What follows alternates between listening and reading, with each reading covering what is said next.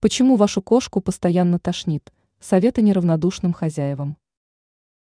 Учитывая, что кошек крайне трудно заставить есть пищу, которая им не по душе, рвота является последствием других причин. В большинстве случаев это касается длинношерстных питомцев, которые, вылизывая себя, забивают свой желудок шерстью. В этом случае шерсть не всегда может выйти из организма кошки естественным путем, ее приходится отрыгивать. Кроме того, необходимо присмотреться к режиму потребления кошкой пищи.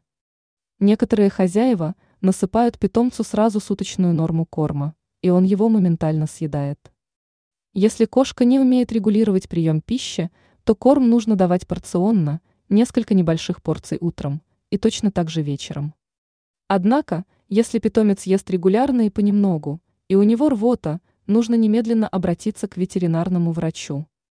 Возможно, у питомца кишечная инфекция или кишечная непроходимость. Тогда тошнота – это естественная реакция его организма.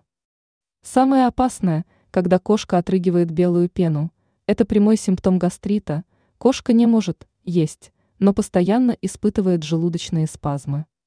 В некоторых случаях достаточно перевести питомца на несколько дней только на воду и слабые мясные бульоны тогда есть вероятность обойтись без посещения ветеринарного врача.